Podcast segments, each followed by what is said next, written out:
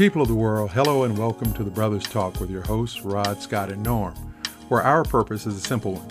Tune into our weekly podcast each Friday, wherever you listen to your favorite programs or on this website, to hear us, three black, unfiltered African American men with no strings attached, giving voice as the most feared, most misunderstood, and most rarely heard from segment of the population on topics of interest to us for education, enlightenment, and entertainment.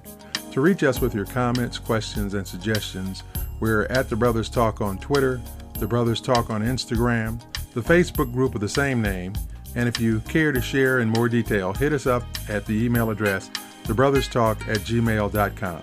Also, stay tuned for details about our upcoming news and perspective show on Millennium TV's M24 streaming news station.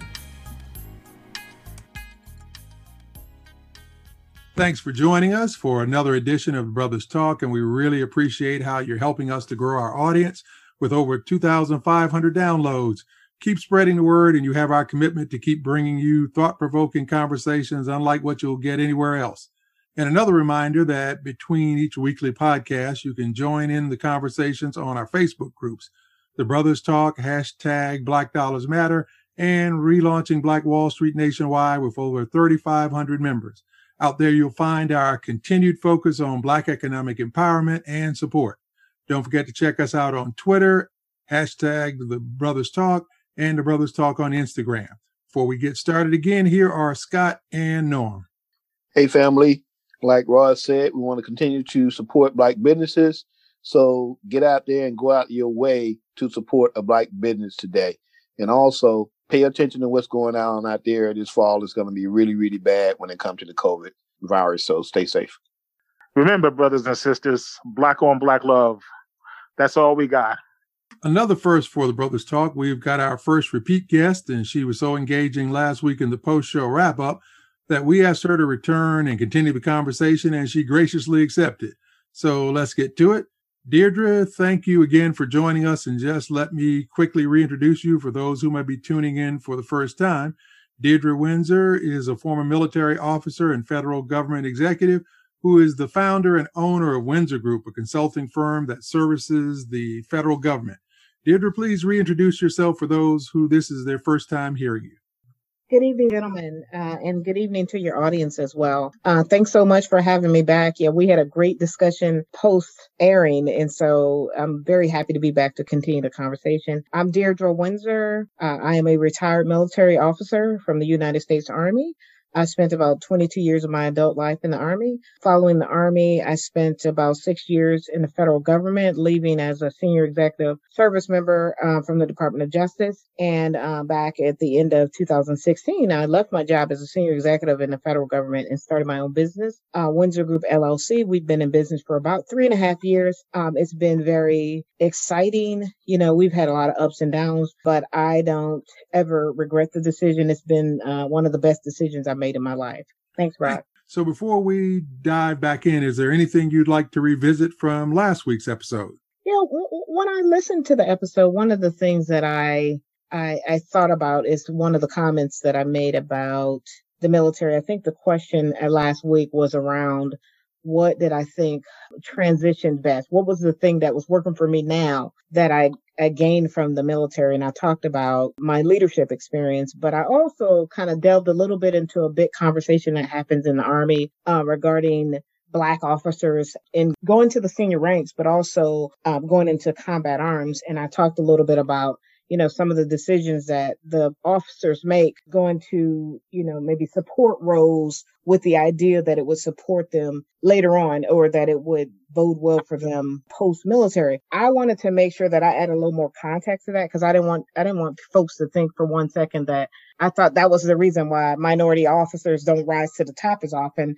I want to be very clear about that. I love the the military. I will always love the military to the day I die. But but I want to be clear that that's a small reason. What I talked about, that might be 10 or 15% of it. Uh, but the bigger reason is, you know, the race relations in the military and, and, you know, you have the unconscious bias, implicit bias, all those race things that happen. Uh, I want to be very clear about that. I, I don't want to, I want to push that aside as a black woman who grew up in the army. I saw that very clear regularly Um, that is not something I ever choose to focus on. Um, but I do recognize that it is something that I always have to deal with. And so, like I said, just wanted to touch, you know, obviously it's a much longer conversation than this, but I, I did, I didn't want to leave that there. I didn't want people to think that, oh, well, you know, it's their own fault. No, I mean, there, there are some very well qualified uh, black officers that should have gone to the highest ranks of the military that, that didn't go there for no other reason than the fact that they were not,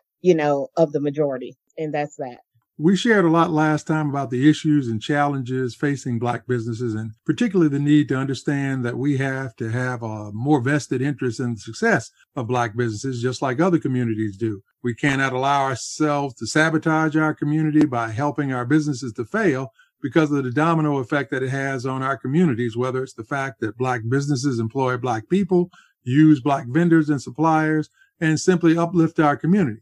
That's not saying that every black business will always get it right, but considering all the stumbling blocks that are put in front of us, we need to consider every black business our business and be challenged to make sure that we succeed so that there's room for more of us. What are your thoughts?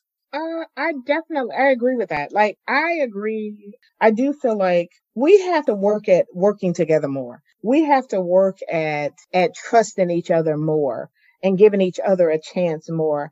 I do think that a lot of us are in this mindset that we need someone for another group um, to to help us along. Don't get me wrong. Um, I can honestly say that the people that have helped me along the way come from all different backgrounds. Okay. You know, there have been black business owners, uh, white business owners and, and just across the spectrum that have come to my aid and helped me. But I do find a lot of times that, that we don't trust each other enough in these endeavors. You know one of my one of my most successful contracts right now i'm partnered with another black owned business and it's great. We work good together. You know we had some stumbling blocks in the beginning but i had to talk through that because i made a decision that I want to work with this person. This is a strong, solid build, a business that I can see um, growing in the future with. And so I just had to make a commitment to getting us to a place where both of us were comfortable with the relationship. But again, it's like I said last week, you got to put in that work. You got to put in that time.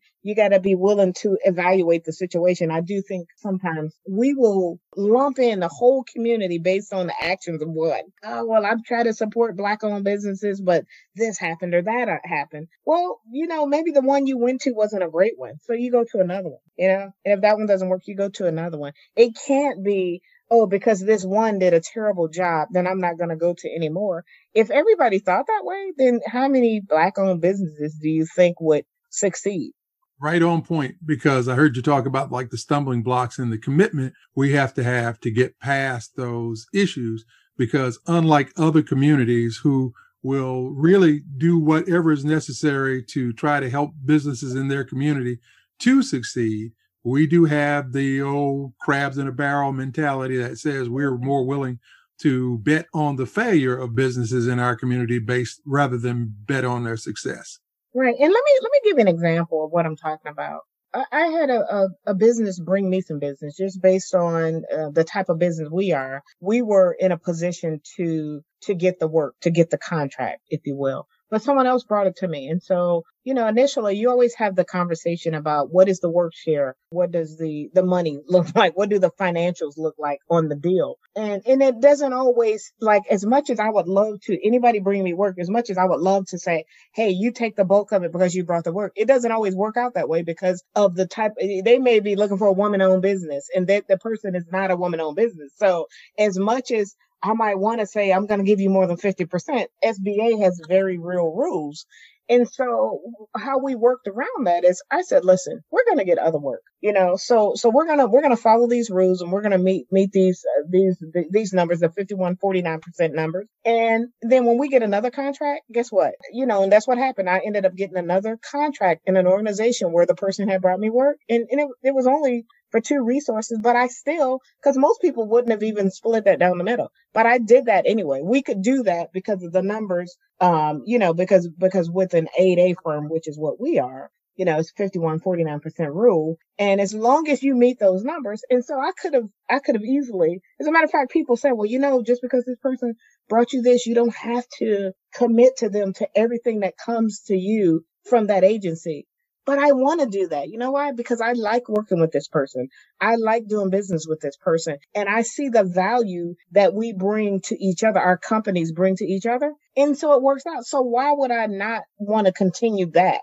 But but you see how people are thinking. There were people that more than one person are saying, well, you know, uh, because normally when you get a contract, people want to know, hey, do you need a subcontractor? And I normally tell people, well, somebody brought me this work, so that's who I sub to. But if I get other stuff in this agency, I will consider, depending on what it is, um, depending on what area it's in. But people are always quick to say, well, you, you know, you don't have to continue. But that's not how I operate. Because guess what? I could have had 0% of zero. you know what I'm saying? So right. as it stands, I get 51% of what our number is. This happens a lot. People, the, the mentality of people, um, and honestly, I try to stay away from folks like that. Like when I hear sometimes people say stuff, and in my head, I'm like, yep, they're on the list of people that I won't be dealing with, you know? Um, because I don't, I don't operate that way and I don't want to operate with other people because it's just, it's too arduous. It's too, it's too hard, you know? I got a couple of questions. It's kind of two part question. So, being a woman owned, minority owned, black owned business, what do you think are some of the uh, reason that minority black owned businesses fail at a higher rate than other uh, ethnic groups? I had a contract with a company, and I looked at that. Okay.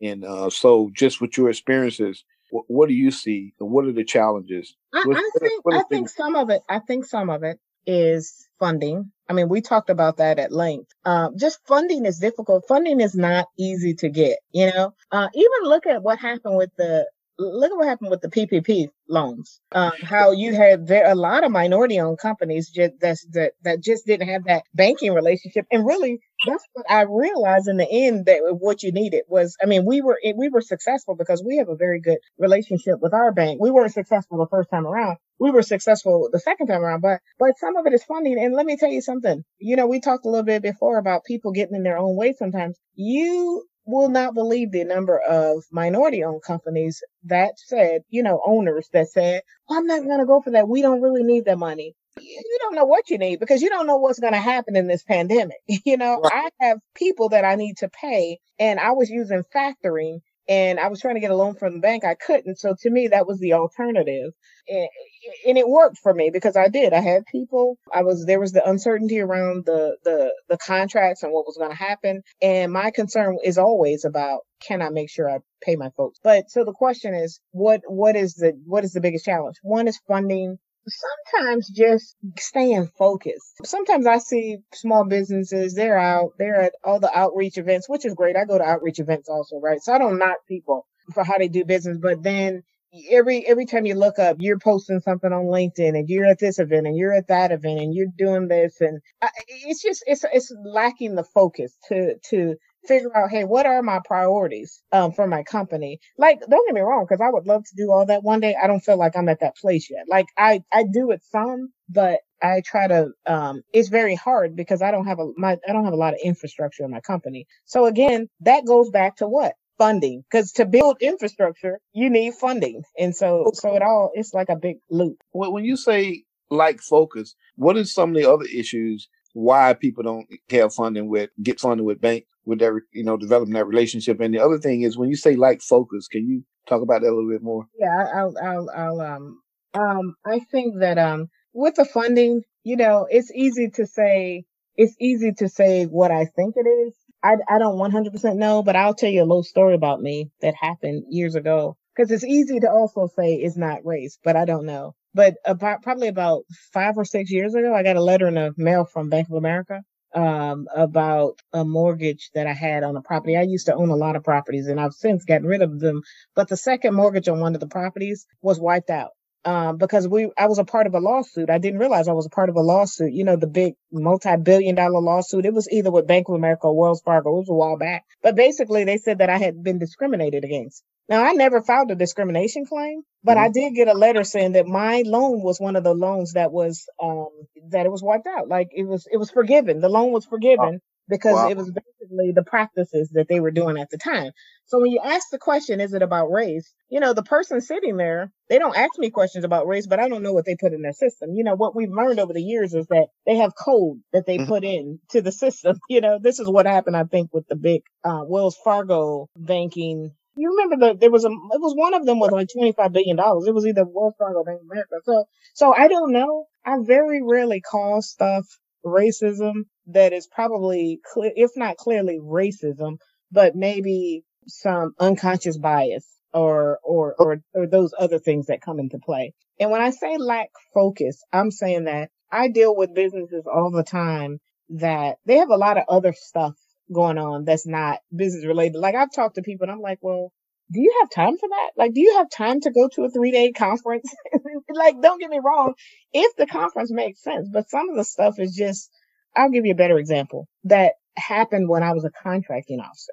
When I was a contracting officer at the end of the fiscal year, we would end up getting about a half a million dollars back and we would try to spend that money on small businesses. I used to call small businesses at, you know, September 25th say, hey, we got some money to spend. You know, I, I carried a warrant for $25,000. One lady, we're, I'm in Greece. Another lady, I'm visiting my grandkids in Texas.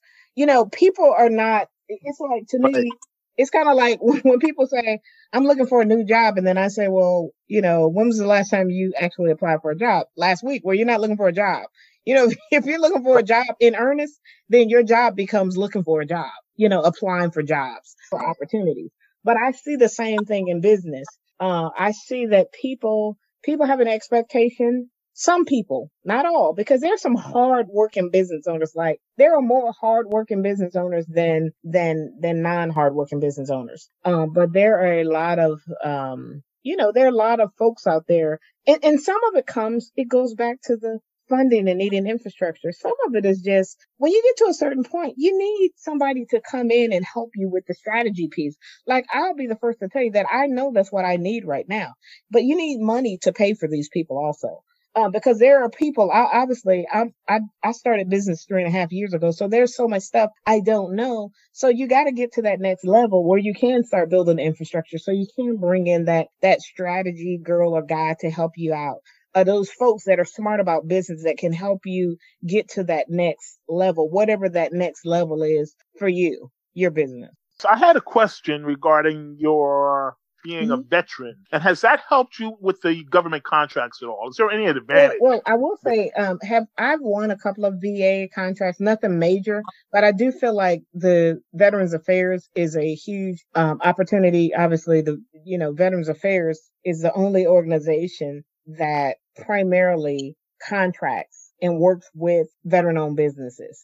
You have to be certified through there. They have a, a verification program that you have to go through. So you can be a veteran owned company. And they, they, and so you said that does it help? Yes, it helps because the Small Business Administration has goals that that they're required to hit in the area of uh, veteran owned businesses. Have I benefited a lot from it so far? No, but the opportunity is there. It just hasn't been my focus. You know, it hasn't been like I, well, that's one of my goals right now when I talk with my, the person that's going to be helping me with strategy, that one of the areas that I want to, um, I want to do more research into to kind of learn and understand more about is the Department of Veterans Affairs. Cause I already know I'm service disabled veteran owned company.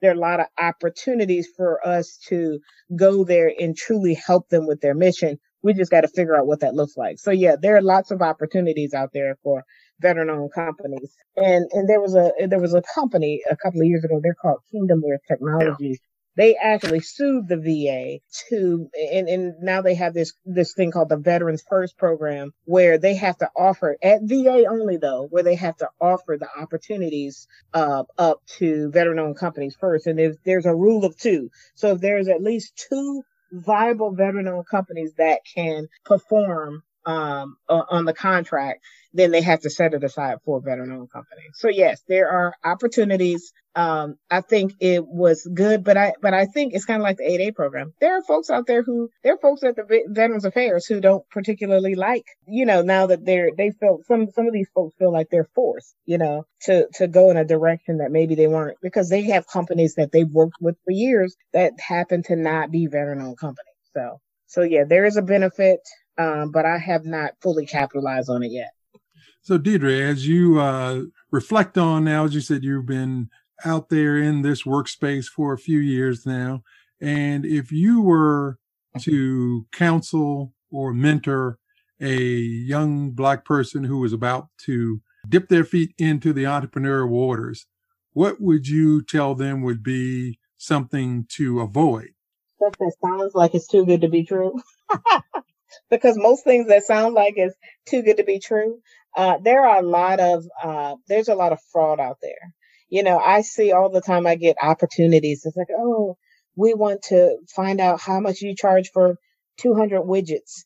Uh, but you believe it or not, there's a lot of this that goes on. So that's the first thing. Like, avoid things that that are too good to be true, and and recognize that all money is not good money. You know, like just because somebody, should, you know, another company brings you an opportunity. I do a lot of research on other companies, and and and then I ask around about companies uh, because I'm very you know, I've been kind of spoiled because my first partner really was a multi billion dollar company. And so, you know, when you're working with another company where you don't have to worry about getting paid every 30 days, I've, I've heard literally, I've heard stories where two small businesses work together and one, one business owed the other business a hundred grand for about six months. Like, like, but why? I've wow. heard I've, I've, heard so many stories and so I'm very gun shy. Do your research. You know, whatever you say that you can do, do that. Don't say that you can do stuff that you don't do. Because we, you know, we talked about this a little bit last week. And I said, you know, that while, while there are some folks out there, maybe on the, you know, acquisition side, the contracting side for the government who may not like dealing with 8As. But I don't point that towards race necessarily. I, I point it towards, you know, sometimes it's because they had a bad experience with a company who said they could do something and they couldn't do it. So one, stay focused. Make sure that, that you do your research. Make sure that you do the work that you said you can do. Um, because that is a big, that's the biggest, that's the biggest thing of all. Being able to deliver on the contract. You know, there's certain stuff that I just, I, even having an 8A, when people come to me with direct opportunities, uh, I've said no, like to a, I was speaking to a small business person last week, and she said that's surprising that you said that because she was talking about something with it was like curriculum development. This was a couple of weeks ago. She was talking about workforce planning and curriculum development, some other things. So if you recall last week, I talked about how I was going to delve into the leadership development space, but I realized that I didn't have the infrastructure. Okay. And I didn't have the I feel like you got to be more established in that space to be doing that kind of work. And so I step back from it. And I'm very aware that when you do that kind of work, you got to be able to put together that team. And and me or my program manager have to be able to understand it enough to know that the team we put in place can execute the work. So I'm very mindful that right now we're not poised, but as we're meeting new people like Rod, you know, as we meet new people that we see can operate in that space, then we can revisit it. But I'm very clear about the stuff that I'm willing to do and what I'm not willing to do because what I don't want, I don't want us to get into any type of situation where we've been asked to do something and we can't deliver on it. Cause that is the absolute worst right there. When you cannot deliver on the promises that you make you may have touched on this last on the last uh, episode when you talked about the reason that you started your business. You know, I I told my daughters, and I always tell my daughters that you know I sent you guys to college not to work for somebody else, but to be business owners. And and I and I always tell them that you know the only way that you're going to be free is if you work for yourself and not working with somebody else. So the, the question is, what is it like for you being a business owner? What's the gratification that you get out of that? What's what's the biggest thing that you get out of being a business owner? Probably the greatest benefit is employing people. You know, when you when you think about it, it's funny because I'm very conscious about what I say in public because of social media. Um, because my greatest fear is losing a contract where four or five people lose their job because I said something stupid. So, so to me, being able to contribute to society in that way, which is creating jobs, you know, allowing for people to take care of their family. That is a big deal to me. Uh, and it, it's funny because it's so different. I thought it would be something like supervising. I've been, a, I was a supervisor, manager, executive for over 25 years, but it's a different feeling. You know, it's a different feeling when people, you know, call and say, Hey, just, you know, I just got started, wanted to make sure my benefits are in place because my baby has a doctor's appointment. Like that is such a different feeling than just being a supervisor, you know, because you have an impact on people eh, but it, but it's just a different feeling. So I I appreciate that opportunity to give back in that way. So that's that's what's most gratifying for me, being able to to hire people, to employ people, because really you are impacting others' livelihood. You know, um, and again, that's why I make the point about like I try to make sure I don't do things that impact somebody else's, you know, that one of my employees' paycheck.